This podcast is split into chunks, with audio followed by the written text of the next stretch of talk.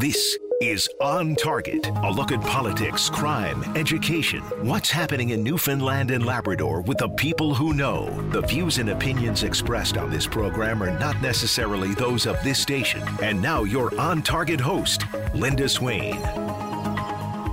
And good afternoon, everyone. Well, it feels like a million years since I've been in this spot, doesn't it, Dave? It does for me anyway. I was on vacation for two weeks, and then during the course of my vacation, I developed this uh, horrific, horrible upper respiratory thing. Uh, it's not COVID, but, um, and nobody else in my household is affected. It's some kind of a sinus infection thing. Oh my goodness, I lost my voice and everything. Anyway, hopefully uh, my voice um, uh, perseveres. this is my first attempt at an hour long show since all of that went down.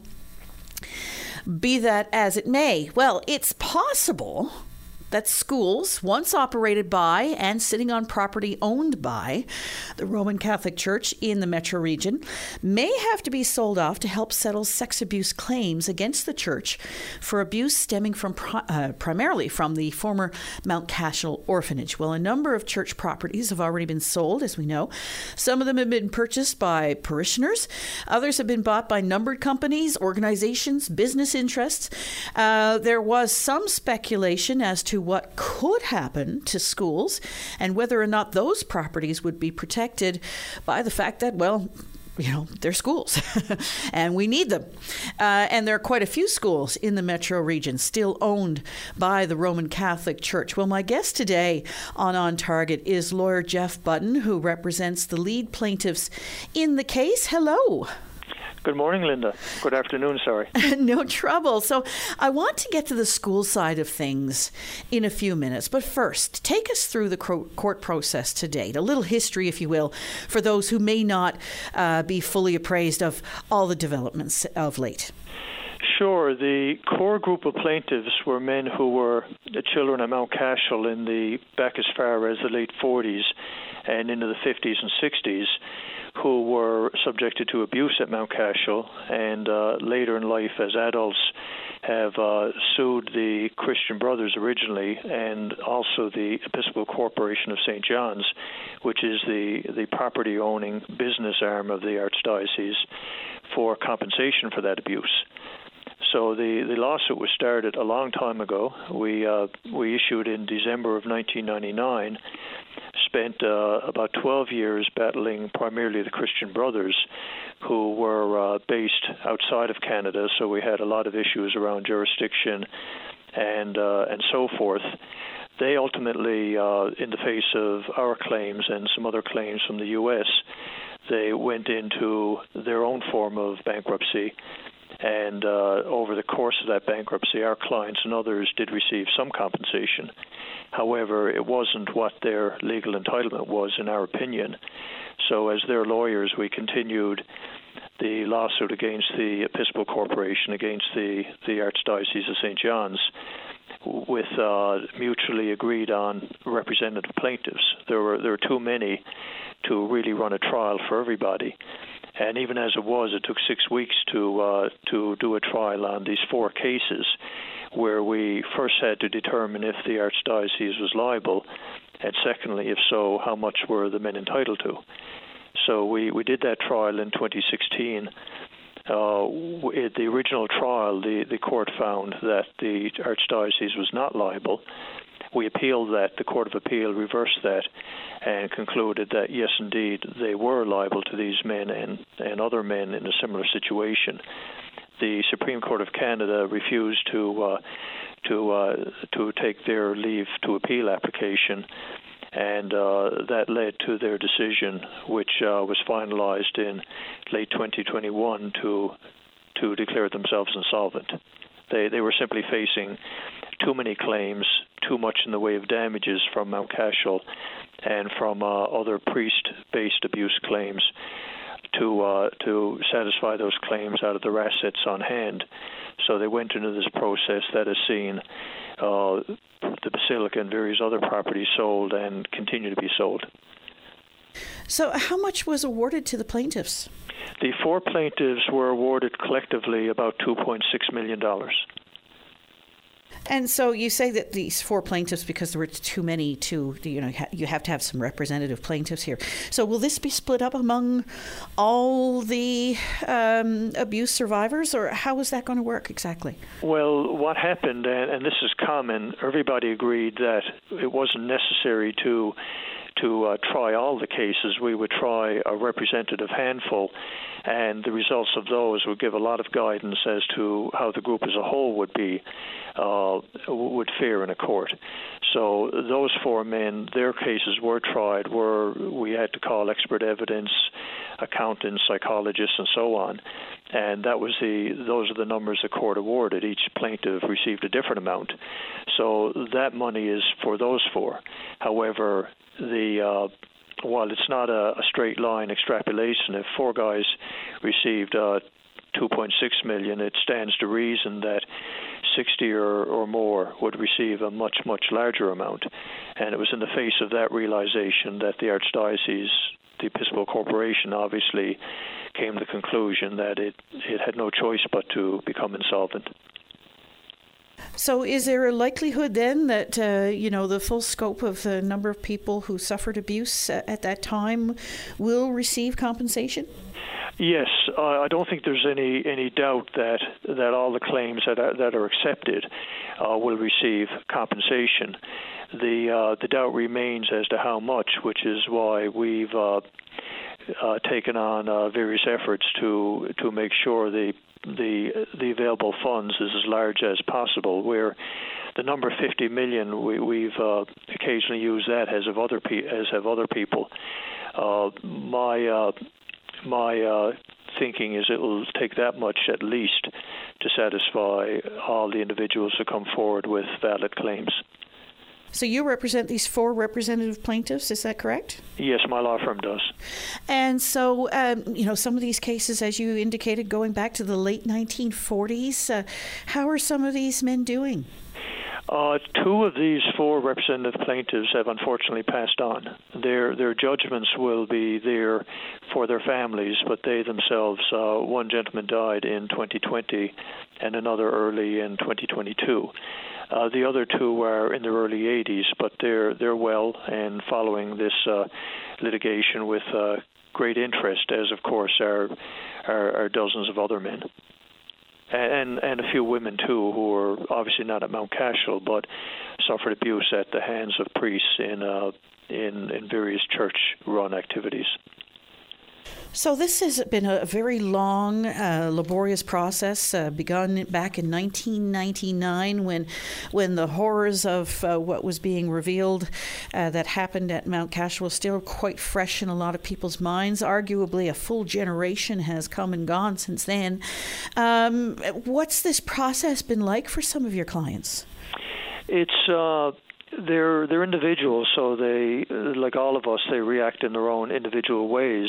Uh, they have all found it stressful, as I'm sure has uh, everybody involved, and uh, they they have many have found it affirming. They feel uh, gratified that at the end of the day, their uh, their, their damages were, or their their I guess their their entitlement to compensation was confirmed by the church that the fact that they did suffer these these terrible atrocities and that there was a party that is legally responsible to compensate them they, they find that gratifying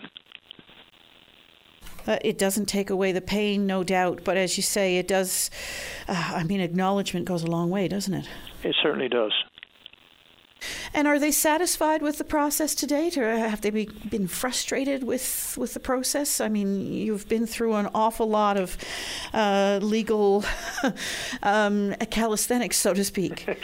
Uh, they're they're frustrated with the process. Uh, everybody involved at at times is, and uh, law uh, litigation of this sort is very complex we uh, we had a six week trial. The the judge had an enormous amount of information to uh, to digest. I mean, we heard from uh, I think three psychologists, a psychiatrist, two canonical law experts, an economist, a historian, and those were just the expert witnesses, and and many many other witnesses.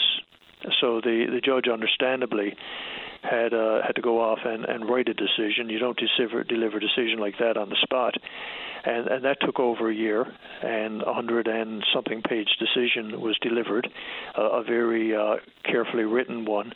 Uh, we disagreed with the result, and we appealed it. And the Court of Appeal then had to consider the matter for over a year and generated its own carefully reasoned decision.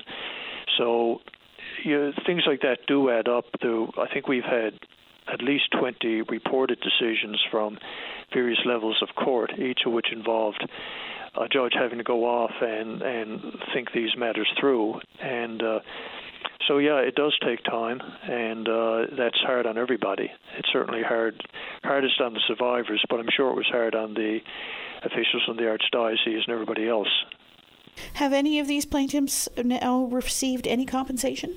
Yes, when the Christian Brothers uh, went through that bankruptcy process I, I spoke of a moment ago, it uh, there were over 400 claimants from all over North America and I think about it was about I'm trying to recall the exact amount, but it was approximately 15 million US that was distributed. So the the Mount Cashel uh, claimants did reasonably well out of that because uh, their their abuse and the circumstance of their abuse was was quite serious. So there wasn't a whole lot of money to go around, but they did receive probably on average about fifty or sixty thousand dollars each. My guest today on On Target is lawyer Jeff Budden. We're talking about this uh, uh, very lengthy process involving um, the uh, claims made against the church for abuse stemming uh, primarily from the former Mount Cashel orphanage. We'll hear a little bit more about this process and uh, how it's been going when we come up uh, right after the break. Got plans for midnight? Bring your VOCM along with the best soundtrack for every night, anywhere. The VOCM All Night Show, midnight on your VOCM. And our guest today is lawyer Jeff Budden. He's been involved, of course, in the uh, this process to settle sex abuse claims against the church uh, for abuse stemming primarily from the former Mount Cashel orphanage. And uh, he just outlined the very long history and the many components related to this. So, uh, part of this um, most recent uh, part of the process was the sale of church properties. Where are we with that? The the way the the uh, trustee in, in bankruptcy approached this, with which we agreed, was the the St. John's area properties, the Metro St. John's properties, went up on tender, and uh, those tenders closed, I think June uh, first, or somewhere around there and a number of bids were accepted. It was a process where people could submit bids. You could have, or anybody could have, and uh, in many cases, church-related uh, groups did, such as the uh, the Basilica Heritage Corporation, I believe their name is Heritage Foundation, rather, who bid on the Basilica, and uh, so in June, the successful bidders were informed the court later approved those sales, and those sales are basically being completed as we speak. Uh, the properties that didn't sell through the tender process, and there were some, have been listed with a local real estate agent. And the out of town properties, the churches on the southern shore, the Burin Peninsula, and so forth, a different approach was taken there. Rather than the tendering process, it was decided that the properties would be listed with real estate agents who were familiar with those particular areas. And that has been done uh, really over the past week. That those listings have uh, ha- have been uh, made public. So those properties are now for sale. How much has been raised through that process to date? The the, the properties that were sold through the tender process in St. John's, the the uh, realization there was 20.6 million, if I recall correctly. And there, there are other properties that have been sold outside of the tendering process, some uh, church rectories and so forth. And additionally, of course, there was the, the settlement of the Chase the Ace uh, matter that you, you probably recall from earlier this spring. So the, the pool of money that's presently available for distribution, and obviously expenses come out of this, but is in excess of $20 million at the moment. So, um, some of the arguments that were made during the course of this process is that, you know, in, in many cases we're talking about church buildings. In one case, it was the basilica itself, and, and that has some limited commercial value, I suppose. So, were there some fears that some of these properties couldn't be sold? Uh, that was the fear, uh, and and I suppose uh, might still be for some properties. And as you you uh, mentioned with the basilica, it's a uh, uh, a large complex in the uh, in the heart of the city, but it's also uh, a building of great uh, historic significance, and and and plus a beautiful building. We all we all see that. So you, it's not something you can just go in and approach it as you would an old, you know, warehouse or something else that was no longer needed and just knock it down. So the commercial potential for a property like the Basilica was always going to be limited because there's a limited number of things you can do with it, and uh, that might be a factor in uh, some properties, but it's uh, not as much so as as you might think. There are creative people out there who who look at a property and, and see all kinds of potential for it. And, and there are also groups uh, already associated with that property who who want to preserve it, who are parishioners in a particular parish, and say this is important to us, and we're going to raise money and get financing and uh, and uh, carry it forward into the future. No doubt this had to be a very emotional process. And um, I think we've heard a lot of conversations that have been happening over the last little while about that. I mean, these aren't just buildings, these aren't just uh, historic structures. These, these are buildings, in some cases, that are imbued with the very essence of the people who came before us, uh, people who uh, volunteered their time to build some of these buildings, to put in pews, to uh, people who have donated money and church suppers and all the rest of it to keep the maintenance up. So there's a real emotional connection to a lot of these buildings. This had to be a really tough process. Oh, I'm sure it is. Uh, there are, of course, some properties here where that's not true. I mean, there's vacant land and and uh, abandoned buildings and so forth. But but that's uh, th- that leaving that aside, what you're saying is absolutely true. There are uh, uh, particularly the churches, the parish churches that people have, as one would expect, a strong emotional connection to. You know, churches that people have attended all their lives, and their parents or grandparents have attended all their lives. So yes, it's it's uh, understandable that this is a process that people are are worried about, even even frightened about, and uh, there there one option open to them is to is to raise funds and to preserve those churches into the future and preserve them safe from the possibility of any claim such as this coming forward if they do it right. Were know, as you indicated, not all the properties um, offered for sale were sold. What what happens with that now? Uh, those that had, did not sell through the tender process are now being listed as you know, as I noted, through a real estate agent, and uh, that is unfolding as we speak. I saw an ad on Twitter just yesterday from uh, the agent who was listing some around St. John's. So they're they're available for purchase, and uh, the uh, we're hopeful that that most, if not all of them, will sell through the normal real estate processes.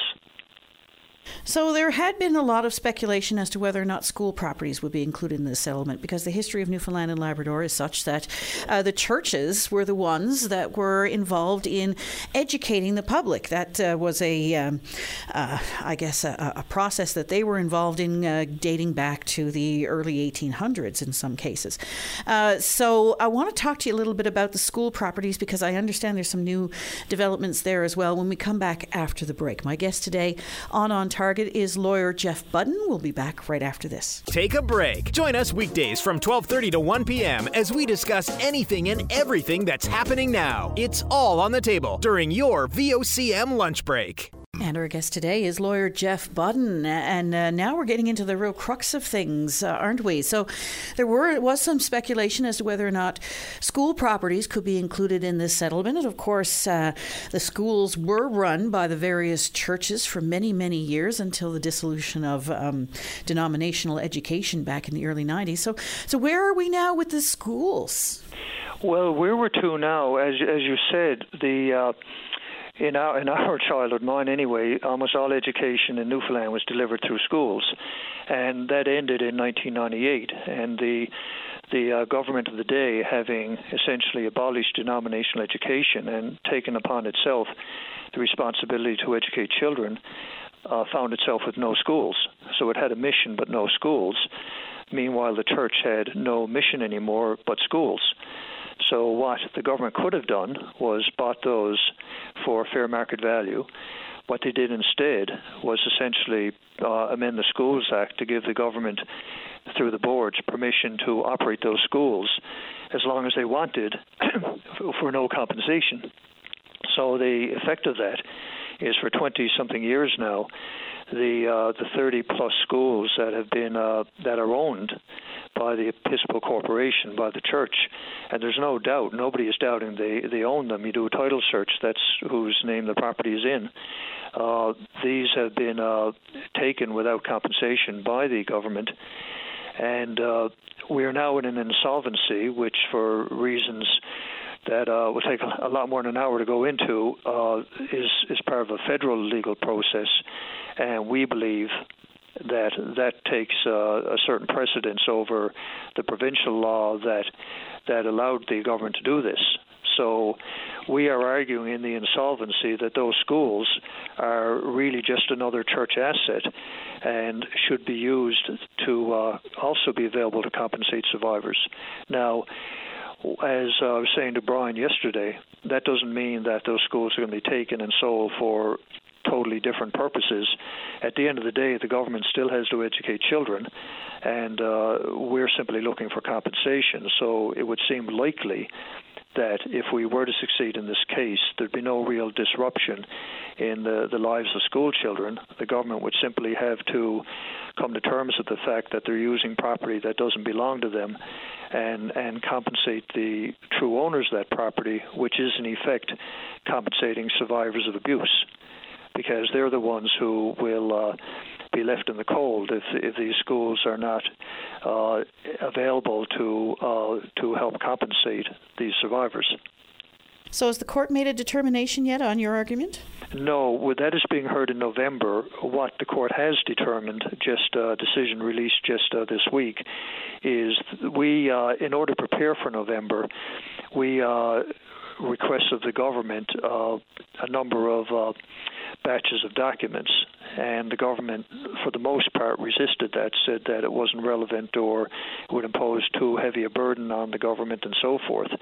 And uh, that decision was, uh, that position was rejected pretty clearly by the court, that ordered that uh, that most of what we wanted uh, should be disclosed to us, and and to their credit, the government and the school board seem to be making honest efforts from correspondence I've had just this week to uh, to generate that material. So we're hopeful that we'll receive that material without having to push the matter any further, and, and we'll go into our November hearing in a position to make our arguments. So we're not there yet, but what could it mean in terms of these uh, school buildings and their sale? Uh, what it could mean is that the government will no longer have the option of, of, simply occupying them for as long as they want without paying any anything at all to the true owners of the building. So that, that's the goal we're seeking because, of course, if the church has no uh, claim to these buildings, then the survivors are left in the cold. And that's obviously not a result we're prepared to live with without a fight. So we, we've heard here in, in the newsroom, I've heard from numerous people, from members of the Roman Catholic community, who overwhelmingly agree that you reap what you sow and that the plaintiffs are entitled to what they are owed for the abuses they suffered. But now we're getting into a process whereby the people of Newfoundland and Labrador could potentially be paying for the sins of the church. And some have asked why the parishes and now the province, arguably, will have to pay for this. What is it about the, the structure and hierarchy, I suppose, of the church that means that the parishes, or in this case the schools or the provincial government, has to pay? Uh, this is the way I would characterize it, and I'll try not to be too long winded. The uh, the way the church has organized its affairs since the 1890s is through a corporation called the Roman Catholic Episcopal Corporation of St. John's. And that's uh, a corporation, just as uh, I guess Walmart is, or any corporation, in the sense that it holds property, it uh, it owns things such as cars, operates pension funds. Because while the church obviously has a spiritual mission, it conducts that mission in the real world. So if you're going to preach, you need a, a church to to deliver the message in. If you uh, are going to have priests. They, they need a place to live. They need vehicles to be transported around. They need to be supported. So the way the church here and, and most everywhere organizes affairs is at the diocesan level or archdiocese in this case, they organize a corporation. And uh, when it comes to legal accountability, in, in this case for for lawsuits based on sexual abuse, but I, suppose it could be if somebody was coming out of church and and tripped over a loose uh, a loose step and fell because the guardrail wasn't in place and broke their arm. Uh, they too would sue the church. It's uh, it's the or rather sue the Episcopal Corporation. It's how the church manages its liability. So when we began this lawsuit uh, back in December 1999, our research quite quickly turned to this as being the appropriate party, and that's never in dispute. So, what that means is when this matter did ultimately go to court and we received a judgment, the judgment is against the Episcopal Corporation, which in turn has been the property holding arm of this church without uh, anybody disputing, without anybody, uh, as far as I know, ever questioning that uh, back into the 1890s. So we therefore have a judgment against the Episcopal Corporation for 2.6 million, which, but for the the insolvency, we could have uh, you know we could have seized a, a church to sell, or or done really anything the law allows to to realize on your judgment. So where the church finds itself now, where the parishioners find themselves now, is the church property which includes these par- these churches and parishes up and down the southern shore, the Burin Peninsula, and so forth, are are now property of the church that must be sold to compensate or otherwise the value obtained from from compensating survivors. And if you have a moment, I, I just want to talk a little more about that because the it, it goes out saying that this is not being done for for frivolous reasons, but to pay court ordered compensation to men and women who were, as children, uh, sexually exploited by adults who were working on behalf of the church. And there's been by my calculation, and you know something I've thought a, a lot about, there has to be at least uh, 20 priests and Christian brothers who've been criminally convicted of sexually assaulting children in in this archdiocese alone. So it's it's a been a big problem. That's the reason why the church is now facing 50 plus million dollars in liability. And th- these are children from every part of the archdiocese. And we've kept kids in Mount Cashel from tiny communities on the Burin Peninsula, from uh, everywhere in uh, in the rural parts of the district, from the heart of St. John's, Queens Road, and so forth. It's uh, the, there were children from all over the district, and abusive priests were priests were in various parts of the of the district. So this is not some one-off local problem. It was a systemic problem for decades, and the moment of reckoning is now at hand. And uh, sort of the second part of your question, uh, what's the fairness or the, the rightness of turning to to hardworking women and men out in the parishes who have supported these churches. And I think the answer there has been made clear by the Supreme Court of Canada in a decision of over 20 years ago, where uh, Madam Justice McLachlin, who was the Chief Justice of Canada, uh, basically said, look, th- this is a, a, terrible choice. We have uh, uh a not for profit that does good work uh, that does uh, essential work, uh, and and that has to be respected. But you also have uh, children who were abused, and quite in this case, if not for if we weren't out there uh, looking to to to sell these rural churches and so forth, or or better still, have the parishioners attempt to buy them back. There would not be enough money to pay compensation. It's simply not there the, the bulk of the archdiocesan assets are in their property, and the bulk of those are churches. So it's a pretty cold binary choice. You either leave these survivors without ad- adequate compensation, and by adequate I mean what courts order. You know, these are not just numbers we make up. A judge heard six weeks of evidence and ordered these numbers, and the Court of Appeal and ultimately the Supreme Court of Canada uh, uh, agreed with that. So the, these are, are serious damages and are serious numbers, and they can only be satisfied, if at all, by by going into the communities and getting the value out of these church buildings and by getting the value out of the schools. Otherwise, the survivors will be left in the cold. And uh, as uh, as Madam Justice McLachlin said, uh, the she cannot accept the idea that children, like the respondents in this case, the one she's talking about, must bear the cost of the harm that has been done to them, so that others in society may benefit from the good work of not-profit organizations.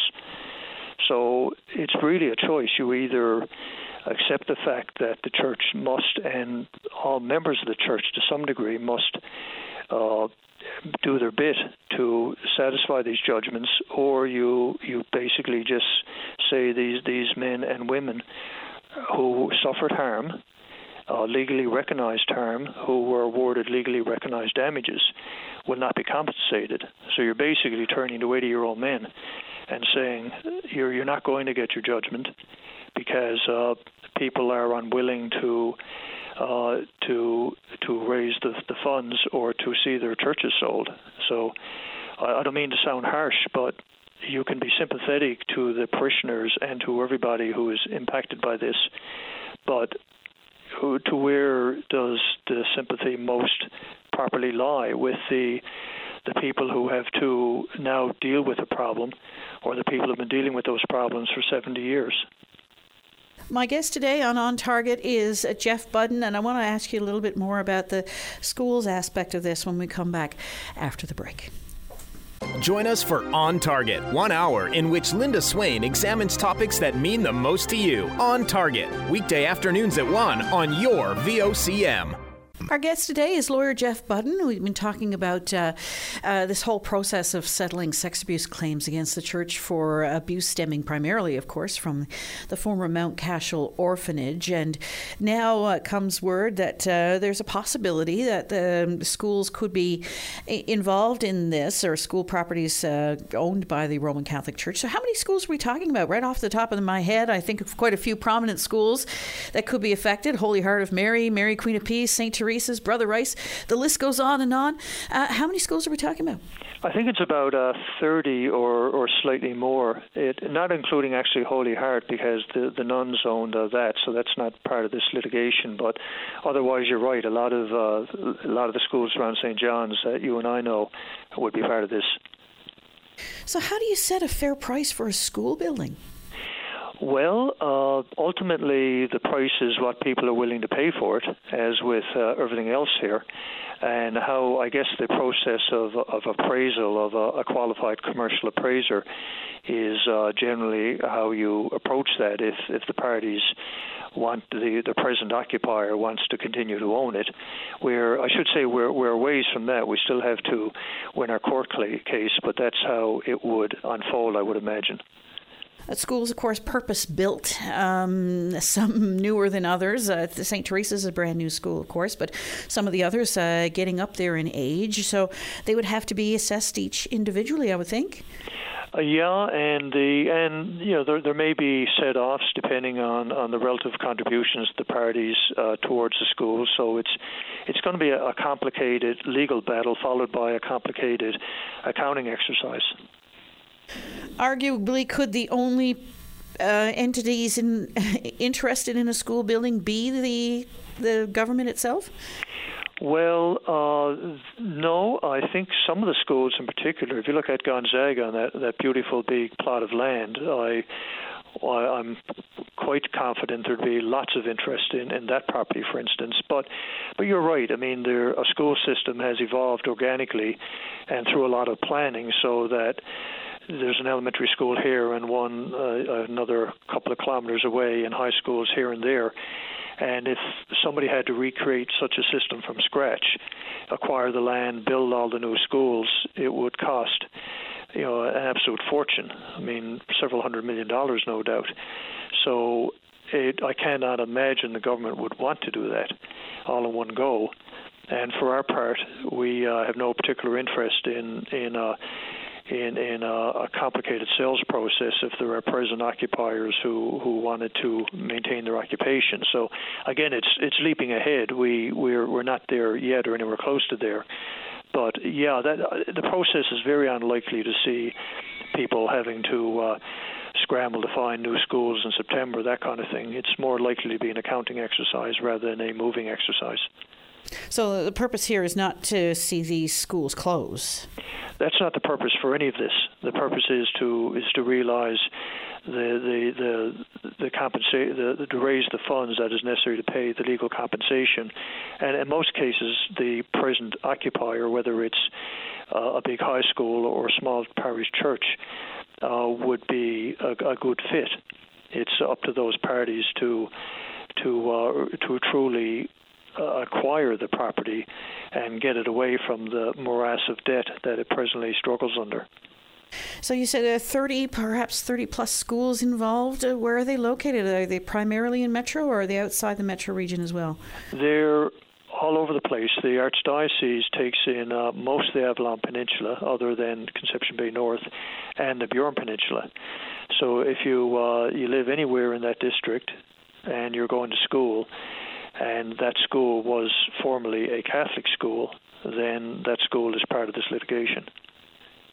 And of course, because of the traditional, I guess, uh, large Roman Catholic uh, population in St. John's, a lot of them happen to be in St. John's. Yeah, and likewise, I mean, if you're going down the southern shore, then yes, most of the schools, if not all of them, were historically Catholic. And St. Mary's Bay, same thing, and, and so on. So, uh, as you say, we're not there yet. So, what do you expect to happen now between now and November? We have, uh, uh, we understand we're we're uh, considerable volume material is going to be made available to us in terms of documents. So we'll be uh, going through those, us and the uh, our financial advisors appointed by the court. And uh, when November comes, we will make our arguments informed by that information. And uh, are you hopeful? Yes, we we wouldn't have uh, brought the application and got the hopes of our clients raised if we didn't think we had a a solid argument. Uh, there'd be no point in that. So we, while we're aware there are, you know, the, the government has arguments too. Uh, we we do have a lot of confidence in ours, particularly the the insolvency angle that that uh, has emerged in a way that probably wasn't contemplated at the time the uh, this legislation was passed. Arguably, though, this this could drag the process out even longer, and you're more uh, intimately familiar with uh, all the permeations there. Uh, I mean, uh, is there a point at, at, or any point where you say this is enough now? Um, the clients have been uh, adequately uh, compensated, or you know, I mean, we're talking about time as well as as other matters. so, at what point do you say? This process is now complete? well, there there is a significant uh, uh, fund presently available, so there's no reason at law, and we've seen this in other insolvencies, that you can't have what are called interim distributions. So there's there's a whole other aspect of this litigation, which is valuing the claims and providing a date by which people have to come forward. And on another front, that's uh, being worked on. But it, it needn't be a case where tens of millions of dollars, or at least you know twenty plus millions of dollars sit in, in a trust account while we fight over over another another uh, piece of property or 30 piece of property in case of the schools. So you can have interim interim distributions. As for the rest of it, uh, always in life there is there is value in compromise, trying to find common ground to uh, to avoid long drawn out litigation, and and we certainly know that and appreciate that. So. Uh, there, uh, that that informs the strategy too. Is there a resolution here, short of a long drawn out court battle, and uh, and you know that's always a possibility. What's it been like dealing with the Roman Catholic Episcopal Corporation to now? I know they've fought this all the way along, uh, but uh, since the insolvency, I suppose things have been moving a little bit quicker. What's it been like? Uh, dealing with the brothers was much more of a, of a challenge in terms of uh, they were just uh, much more uh, uh, much more obstructionist, dealing with the the you know they they have their views and and and took their position. We uh, the, the litigation was conducted, I thought, in a very civil manner. I had no issues with any of their lawyers, nor do I think they with me. Uh, but it's uh, we're probably sick of each other by this point, but we're we're bound together for a while yet. And finally, Jeff, what's what's your message, I suppose, to the people of Newfoundland and Labrador? I think the message is that real harm was done here that that's harm that's recognized by the courts, recognized by psychologists, certainly recognized by anybody who's ever suffered anything of this sort, and harm that has to be compens- compensated for. And while that will involve uh, hardship, there's there's a burden here to be to be borne, and why should the survivors be expected to walk away from what is legally theirs any more than any of us should walk away from our houses or our cars or our pensions or anything else that's legally ours. So they that will involve people making tough decisions and painful decisions about about property that's important to them and uh, you'd have to be very cold to to not have sympathy there. But I think you'd have to be colder still to expect a survivor to to walk away from their legal entitlement, and that's an entitlement that that is there because they suffered harm, just as a person hit by a car suffers harm, or a person who loses a loved one suffers harm. And no. that's what this is all about. No doubt, it's uh, been a long um, and uh, very emotional process. It's a complicated one. I appreciate you taking the time to help explain it to us. Thank you very much. You're welcome, Linda. Take care. You too. Bye bye. And uh, we'll be back tomorrow. We're going to be talking a little bit of history tomorrow, so stay tuned for that. Um, on on target, my voice held up, David. Uh, yay! Uh, so we'll be back tomorrow. Stay tuned for that. Thanks for listening.